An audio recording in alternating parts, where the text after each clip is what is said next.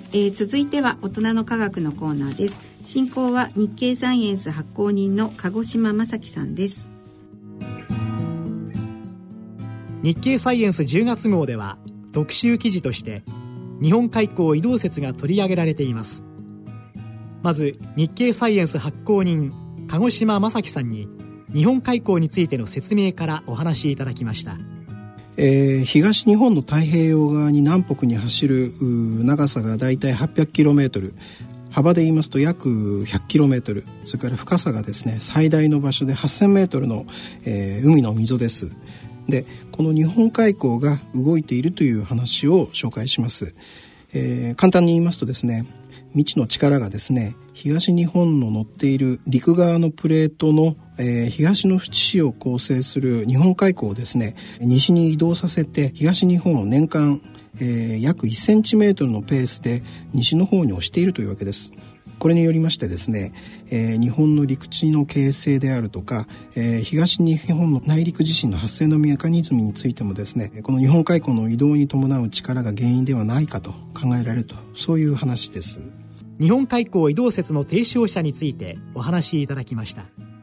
えー、産業技術総合研究所の高橋正樹研究主幹です。えー、高橋さんは今年の6月にですね、えー、日本海溝移動説を発表されました。日本海溝移動説について詳しくお話しいただきました。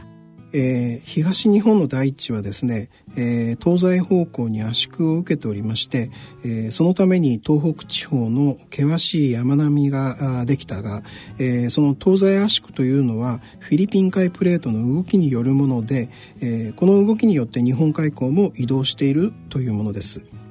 でここでちょっと、えー、日本列島とその周辺地域の地下構造を、えー、おさらいしてみたいと思うんですけれども、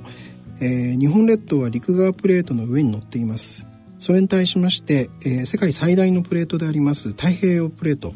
これがだいたい年間10センチメートルという異例のスピードで、えー、太平洋側からですね陸側プレートに向かって押し寄せて日本海溝で沈み込んでいます。一方ですねえー、中部日本から、えー、西日本四国九州こういったところの南側にはフィリピン海プレートがありましてこれが南海トラフに沈み込んでおります。で、えー、陸側プレートは地質学的に見るとですねいわゆるあの糸魚川静岡構造線と呼ばれる断層帯を境にですね東日本と西日本には分けられまして、えー、東日本の場合は太平洋プレートそれから西日本の場合はフィリピン海プレートと、えー、それぞれ強く結びついていると考えられています。えー、ところがですね高橋さんによりますとこの図式だとどうしても解けない2つの謎があると言います2つの謎について詳しくお話をいただきました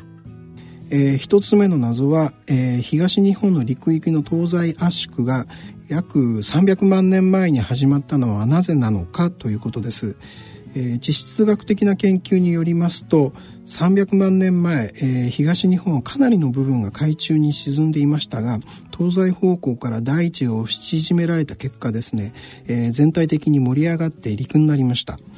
えー、圧縮が続いたためですね山は隆起して窪地は沈み込み続けたと、えー、いうことです。えー、例えば東北地方を縦断する奥羽山脈の西側に出羽山地が南北に長く伸びたりとかですね、えー、これらの間に横手盆地なんかができたということです。でその東日本に起きた東西圧縮の原因は何なのかということなんですけれども、えー、多くの研究者は太平洋プレートの動きだと考えましたが300万年前の前後でですね太平洋プレートの動きに変化はなかったので、えー、このプレートの作用で東日本に大きな圧縮の力が加わり始めたとは考えられないわけです。2つ目の謎についての解説です。もう一つの謎はですねえー、東日本の内陸で起きる地震のメカニズムに関する謎です。えー、東日本はですね日本海溝付近の大地震や内陸の地表近くの断層が動いて起こる直下地震がありますでここでですね研究者が首をひねるのはですねえー、通常プレートの振る舞いを素直に考えれば日本海溝付近で大地震が繰り返し起きることによって太平洋プレートの沈み込みに伴う歪みこれが完全に解消される可能性がかなり大きいんだと。だとすれば東日本の内陸に歪みはたまらず直下地震は起きなくなるはずであるとこういうことです。ところが現実にはですね東北地方の内陸に歪みがたまりまして直下地震が起きていますで別のシミュレーションの研究によりますと太平洋プレートの沈み込みに伴う歪みの1割程度が、えー、内陸に伝わればですね直下地震の発生を再現できることが分かりました、えー、太平洋プレートは年間10センチメートルのペースで日本海溝に沈み込んでいますのでその1割、えー、つまり年間1センチメートル分の沈み込みで生じる歪みこれが東日本の内陸部に伝わっていると考えられるわけです。ただなぜそうした歪みが生じるのかが分かっていません。まあ、今申し上げたようなこの2つの謎っていうのはですね太平洋プレートだけが大元と考えている限りは解けないということです。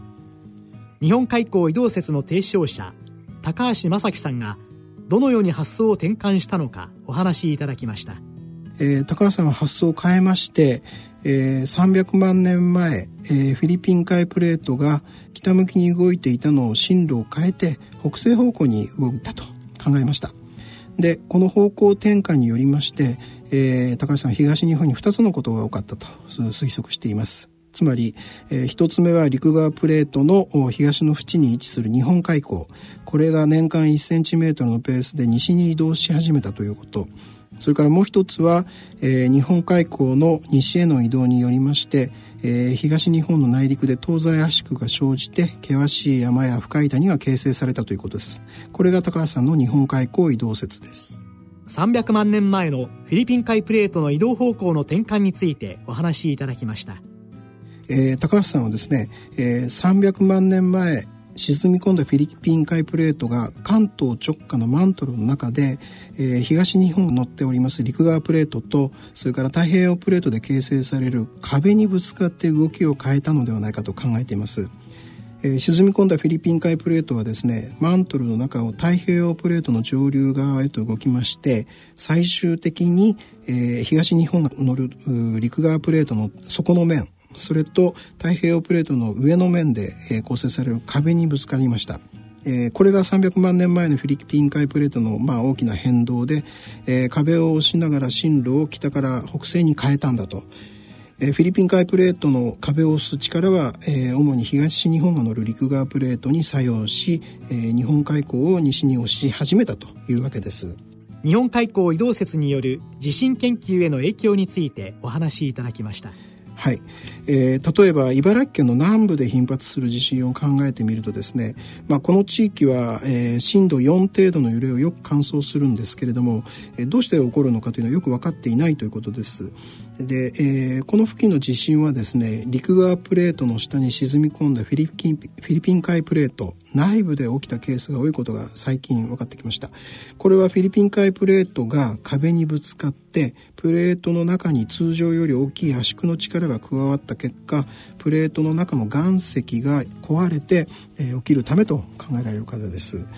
で他にも考えられまして例えば1923年の関東大震災をもたらした関東地震などは、えー、フィリピン海プレート内部が震源であることが最近の研究で分かってきました。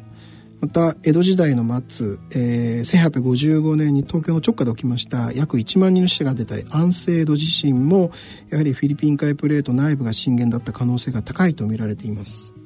日本海溝移動説の課題についてお話しいただきました、えー、まあ、謎を説明できる説ではあるんですけれども、えー、例えば300万年前にフィリピン海プレートが方向を変えたことを示す直接的な証拠がないとかですね、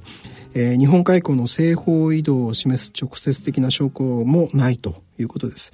まあ、あのこの説をですね支持する研究者は増えているということなので、まあ、今後観測や調査研究がさらに進めば真偽がはっきりしてくると思います。日経サイエンス10月号では日本海溝移動説のほか若冲の科学と題した特集記事が組まれています。この若冲の科学について概略をお話しいただきました。えー、伊藤若冲はあの江戸時代の絵師で人気が高いわけですけれどもさ、まあ、あの様々な生物をですね、えー、精緻なタッチで描いた、えー、若冲につきまして、えー、生物学者である理化学研究所の倉谷茂主任研究員とそれから美術ライターであります橋本真理さんによる対談それから、えー、若冲を生んだ当時の江戸時代の博物学の解説、えー、さらには若冲が使った絵の具でプロシアンブルーというのがあるんですけれどもそれの再現,、えー、再現実験ですね。こういったものを紹介しております。次号11月号についてお話しいただきました。えー、私たちはある記憶から別の記憶を呼び覚まして複雑な判断や行動をしているわけですけれども、えー、その記憶のメカニズムについて最新の研究を紹介しますほか、えー、CAR-T と呼ぶ細胞を使う新しいがん治療を紹介いたします。日経サイエンス11月号は9月25日発売です。大人の科学のコーナーでした。